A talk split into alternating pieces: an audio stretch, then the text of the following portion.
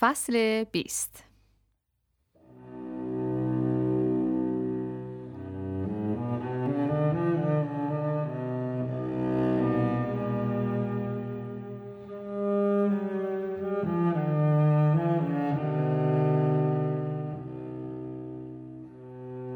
پسر خاندایی بار سفر را بر گرده قاطر بست. باری تنکمایه که از چادر شبی رخت خواب و کیسه سبک شکل می گرفت. غلام رضاخان مأموریت یافته بود که مرا پشت سر خود بنشاند و از طریق اولنگ سرسره در حد اولیای جلگه زاوه به باخرز برساند و در آنجا مرکب را بگذارد و مانده راه را با ماشین به تربت شیخ جام ببرد. صبحگاهی بود سرد از دم باد مهرگان که از زیر آینه و قرآن و از کنار اشکهای مادر و واکنش بی تفاوت پدر عبور کردم. تا رو به شرق همراه پسر عبدالرزاخان سمت باخرز را بگیریم. جیغواره یانسوتر از حاشیه باغ بالا گذر کردیم که شاخه های افشان بید در قلب راسته سپیداران آهسته از باد تکان می‌خورد. اما راه خشک با خرز و حرات حلاوت دل سپردن به باغ و رز را از ذهنم میتاراند. حتی حوصله فرود آمدن و دمی گرفتن در کنار جویبار باغ را هم نداشتم. راه دور بود و سرنوشت تاری و دلاشوب.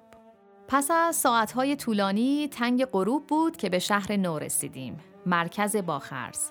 در آنجا هم پدر هم خاندایی آشنایی داشت که مرکب را در آنجا بگذاریم و پس از آسودن راه بیفتیم به کنار جاده. از شهر نو جاده شوسه میگذشت که ماشین های باری گهگاه از آن میگذشتند تا به جام بروند. پس روز پر به کوه کشیده بود که در کنار جاده و در پناه تپهی لخت و شنی نشستیم با بارهایی که بغل دست گذاشته بودیم. در یک ساعتی که آنجا بودیم یکی دو ماشین زوزه کشان و قبارفشان آمدند و رفتند و به تکان دست غلام رضاخان توجهی نکردند و اکنون شب فرا رسیده است. تاریک و دمسرد و سیاه. باد که از دقایقی پیش شدت گرفته بود ریگ و خاک و خاشاک را بر سر و صورت ما می پاشاند.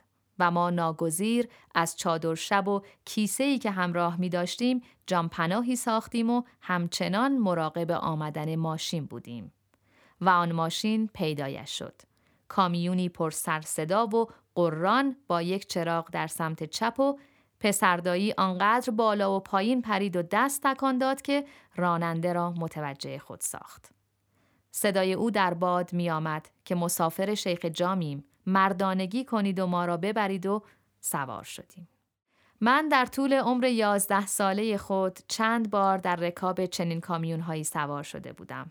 ماشین هایی که برای بردن گندم و پنبه و گوسفند و چغندر به سعدآباد می آمدند ما بچه ها را نیز در مسافت های کوتاهی با لطف بسیار سوار می کردند و ما لذت بیمانند آن چند گام سوار شدن در رکاب کامیون را در جان خود و در ذهن خود نگاه می داشتیم. تا باری دیگر که باز کامیونی بیاید و ما را از شور و نشاط سوار شدن در رکاب خود سیراب سازد. اما این بار خاطر جمع بودم که دست کم ده فرسخی را کنار شوفر عالم و آدم را سیر خواهم کرد. اگرچه راه از شب بگذرد و اگرچه راه پر باشد از چاله های سرشکن و دل به هم زن. سهرگاه انگار چراغهایی از دور پیدا شد و دقایقی بعد به خیابان خاکی گلگشادی وارد شدیم که تیرهای چوبی چراغ برق را در وسط خیابان کاشته بودند. و چراغهای کم نور و کمجانی همچون چراغ دزدان بر سر هر کدام از تیرهای چوبی سوسو می‌زد و کمی که در همین خیابانهای خاکی پیش رفتیم راننده میدانی را دور زد و در میانه های یک خیابان شرقی غربی کنار سردر بزرگی که کاشیکاری شده بود ترمز زد و به غلام رضاخان گفت پیاده شوید مدرسه شیعه ها باید همین باشد مدرسه همان بود می توانستم کتیبه را به راحتی بخوانم. مدرسه مهدیه تباتبایی جام. و پیاده شدیم. شکسته و کوفته و خاکالود. کامیون که از چشم افتاد دیگر هیچ نشانه ای از زندگی در کل چهار خیابان متقاطع شهر دیده نمی‌شد. نه صدای ماشینی، نه صدای پایی، نه صدای پرندهی و نه حتی صدای وزیدن بادی.